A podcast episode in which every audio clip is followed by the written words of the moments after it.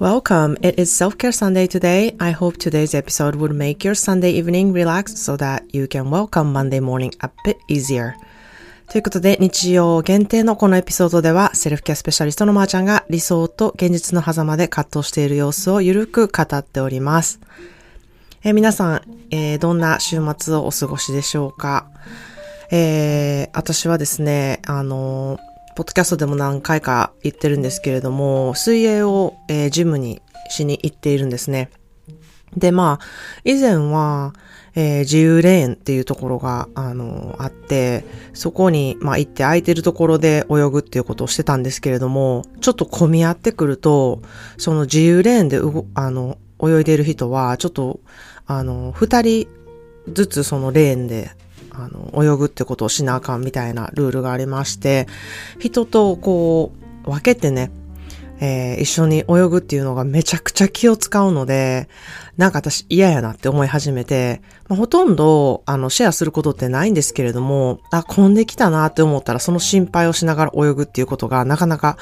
うん、あの、ちょっと集中して泳ぐってことができなかったりとか、そういうこと心配しながらこう泳ぐの嫌やなっていうふうに思うようになって、えー、reserved lane っていうのがありまして、こう予約を取って、えー、そのレーンは自分だけの時間のもの、えー、そのレーンだけは自分だけ、えー、泳げるっていうレーンがあるっていうのを聞いて、あ、それは何も考えんで済むからいいわっていうことで、えー、混んでるか混んでないかとかも関係ないし、あの、時間帯を自分で選んで、アプリでそれも予約ができるので、あ、これはいいなと思って、それを使って、えー、予定を立てていくようになったんですね。で、そうすると、やっぱりあの、時間内で皆さん終わってるので、全然あの、私、混んでても私だけが泳げる、えー、レーンとなってるのですごく心地よかったんですが、あのうん、隣ですごい勢いで、あの、バタフライとかをずっと何往復もやってる人とかいると、あの、私が背泳ぎをしている時にすごい水がかかったりとかして、なんかちょっと嫌やなっていう、あの 贅沢な問題が出てきたんですね。でも私結構昔は、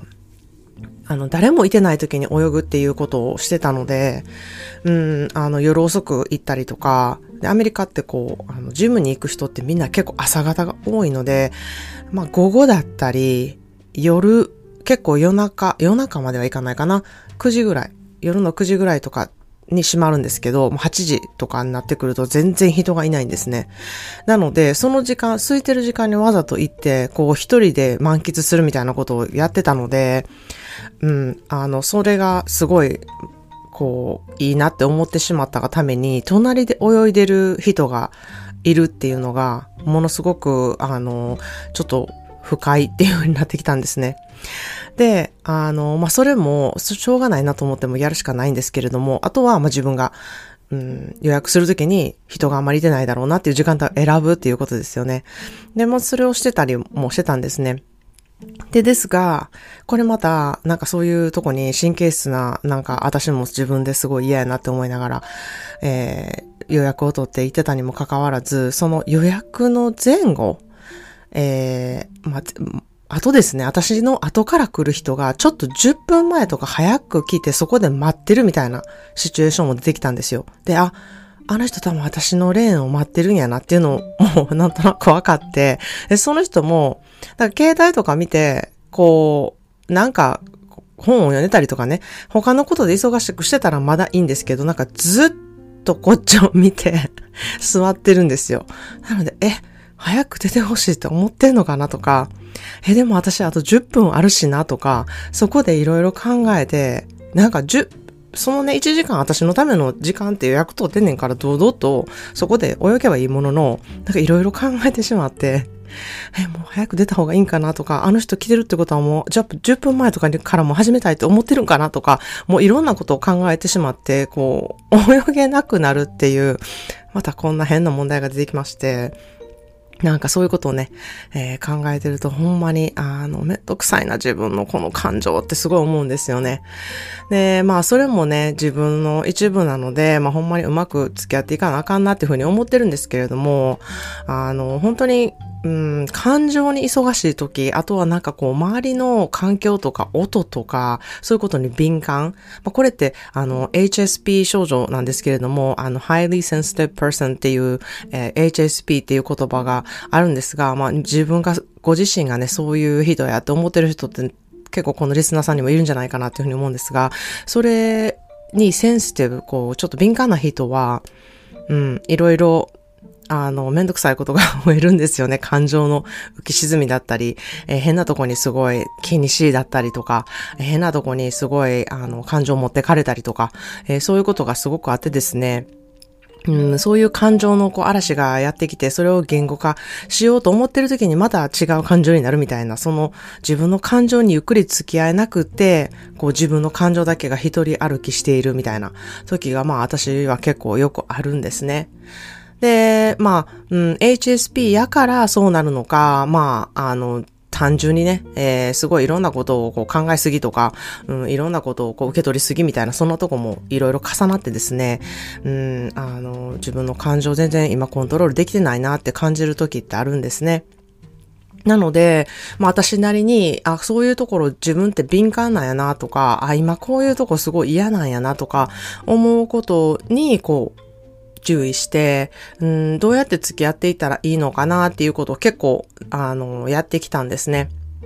まあ、こだわりって言ってしまったらこだわりだし、あの、すごくそういうところでめんどくさいって言ってしまったらそうなんですけれども、まあ、それも自分なので、うん、あの、まあ、いいところももちろんあるので、そこもフォーカスしながら、こう、どのようにその HSP とね、付き合っていくかっていうことをやっているんですね。で、まあ、今日はちょっと私がやってることを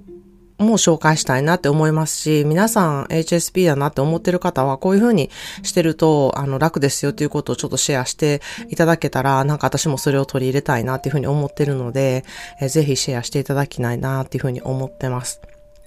えー、まあ、あの、とにかくニュースっていうニュースを見ない、特に映像だったり画像で見るっていうのはすごく私の、うん、頭に入ってきやすくって感情を動かされるので、あのニュースは読むっていう、文字で読むっていう形を取るようにはしてるんですね。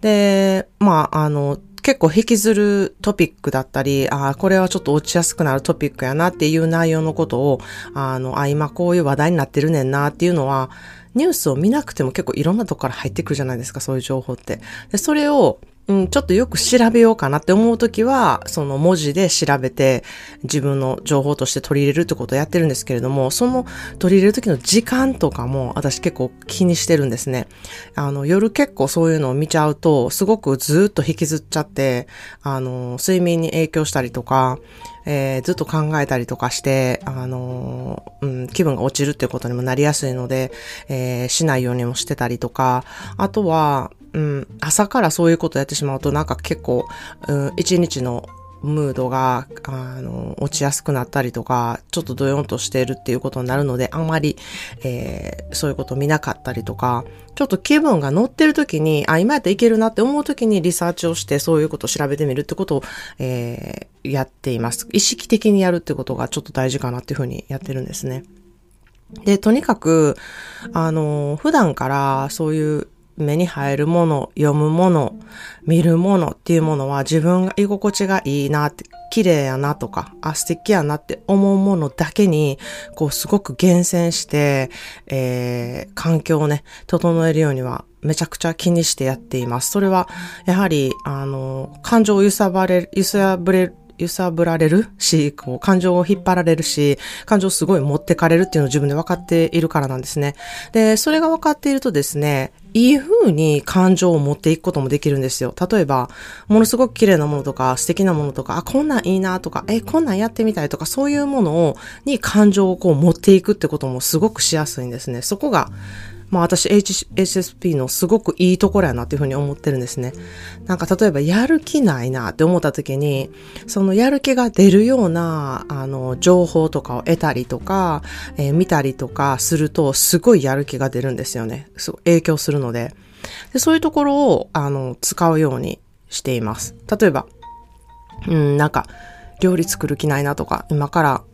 なんか私食料品を買いに行くのが結構多くなんで、あ、なんかまた食料品買いに行かなあかんなとか、スーパー行かなあかんなって思った時は、なんか今日何食べたいかなっていうものを見たりとか、なんか作っているところの動画を見たりとかすることでバーンって、あの、あ、買いに行こうっていう、えー、ムードにパッとなるんですよね。で、そういうところがすごく、あの、いい意味で HSP 作用してるなってめっちゃ思うので、そういうところはすごく使うようにはしているんですけれども、うん、なんかこう、うん、ネガティブなことだったりとか、まあ、自分にとってね、ネガティブな要素をこう引き出すなって思うもの、もうそれがこう、あの、人によってこのトピックが違うと思うんですけれども、そういうものを、えー、なるべく見ないとか、えー、読まないとかするようにはしていますね。例えば、うん、動物に関しての、あの、すごい悲しい情報とか、そういうところは、あの、私はもうほとんど見ない、聞かないっていうふうにはしています。はい。まあ、それで、うん、あの、自分の感情がちょっと受け沈むが激しいなって思うときは結構アウトプットすることがほんまに大事だなって思っていて、まあ、それがこう安心できる人と話すこと、で、自分のこう、なんか、こういう気持ちやね今みたいなことをすごい言語化してね、言葉に出すっていうこととか、書き出してみることっていうのがめちゃくちゃ大事やなっていうふうに思ってるんですね。で、まあ、うん、分析、そういうことでしていくっていうのもすごく大事なんですけれども、まあ、分析することで、あんまり気持ちよくなれへんなって思う場合は、分析をやめるということをすぐにしたりしてます。なんか結構こう、傷口をね、掘り出すみたいな風になってるんちゃ今って自分で思う時あるので、そういう時は結構もう、あ、やめとこうと思ってパッてやめたりとかする付き合い方をやってるかなっていう風に思うんですね。で、まあ、うん、そんな HSP なんで、なんかまーちゃんそんな人の相談とかね、聞いたりとかね、他の人の辛い思いとか聞いててしんどくなれへんのっていうふうによく聞かれるんですけど、これがね、不思議なことに全く自分に影響しないどころか、あの、すごく私をエネルギッシュにしてくれるんですよね。なんかその人のリアルな部分とか葛藤とか辛いこととかを、その人の口から聞けば聞くほど、こう、なんかこう自分も、このままでいいんやとか、自分もこういう思いしててもいいんやとか、なんか自分を責めなくてもいいんだっていう気づきをね、たくさん得られるので、なんか聞けば聞くほどすごく自分が楽になれるなっていう要素が、あの、私の中で働くんですね。なので、うん、すごく、あの、知れたり、えー、聞けたりするってことは、私の中に、あの、私にとってね、すごく、えー、居心地がいいことだなっていうふうに感じているんですね。で、それと同じようにですね、聞いてたりとか、リサーチしたりとかして、しんどくならないことが、の一つがですね、あの、ホロコストなんですよ。で、ホロコストで、こう、収容所に行ったユダヤ人の話だったり、まあ、ドイツ兵の話だったり、それにまつわる、こう、残酷な歴史っていうのは、ほんまに吐き気するほど残虐なものがめちゃくちゃ多いんですけれども、なんかこう、その歴史を知ったりとか、その人たちのこう、ストーリーを聞くことによって、今の自分のありがたみっていうものをものすごく感じるんですね。で、こう、日々、こう一生懸命生きていることっていうことをありがたいなって本当に心からめちゃくちゃ感じ取れる、うん、瞬間だったりして、こう、本当に私はなぜかサバイバルした人のストーリーとか、この時代のことを知るっていうことに、ものすごく惹かれる部分があるんですね。で、まあ、アムステルダムに行った時にも、その歴史の足跡が残っている場所に行ったり、こう見たりとか知ったりとかすると、もう本当に鳥肌が立つくらい、こう、なぜかこう癒されるっていうようなね、気分になってすごい不思議だなっていうふうに感じたんですね。で、まあ、反対に、あの、日本の原爆の映像とか歴史とか、本当に小学生の頃とかね、えー、平和教育の時間とかいうのでやってたんですけれども、私にはめちゃくちゃ刺激が強すぎて、うん、なんか気分が悪くなってトイレに、あの、本当に吐きに行ったりすることもたくさんあって、ほとんどね、平和教育の時間は保健室で私過ごしたなっていう記憶もあるんですよ。で、もちろん広島とか長崎にあれから何度も行ってるんですけれども、こうなんか知識として知るっていう感じで、こうアムステルダムで感じた、こうスピリチュアル的な、なんかこう不思議に癒されるっていう体験とは全く違って、そこも、うん、自分でちょっと興味深いなっていうふうに思ってるところの一つなんですね。で、まあその、うん、あの、日本の原爆のことと、えー、ホロコストのことの違いって人種差別が入ってるかなっていうふうに思うんですね。で、やはり人種差別的なとこっていうところに私はすごく心を動かせることが自分でも知ることができたんですね。なので、ある意味、あの、いろんな人種がいるこの今住んでる場所っていうところが、ある意味居心地がいいなっていうふうに感じるところの一つなんだろうなっていうふうに自分で感じています。まあね、今ちょっとこう、感情が繊細になってるなって思う時っていうのを、あの、結構自分で敏感に感じるようにはしてるんですね。その水泳で泳いでる時も、なんか全然気にならない時は気にならないんですよ。それが面白いことに。で、気になる時はほんまに何の音でも気になるし、なんかどんな人おっても気になるし、なんか、ああ、今こういうなんかこうセンシティブな時なんやろなっていうふうに自分でこうまず感じて、あ、今日はちょっと気になってんねんな、みたいなことを、をうん、意識的にこう考えてそこでどうしていくかってことを、えー、行動にするようにはしているんですね。で、まあそんな風にこう感情がこう繊細になってるなって思うときは家族とのやりとりとかで、なんか頭に入れてることがあるんですね。それは相手のことは変えれない。過去のことを持ち出さない。今あることにてフォーカスして、こう、前向きに考えるっていう、この三つのことを、ほんまに手のひらにタトゥーとして残しておきたいくらい、読み返してね、いつも行動したいなっていうふうに思ってるんですね。うん、で、まあ、プールの時もそうなんですけれども、相手の周りのことって変えれないんですよね。そして、以前こうやったからこうなんなるんちゃうかっていう過去のことを、過去の感情を持ち出さない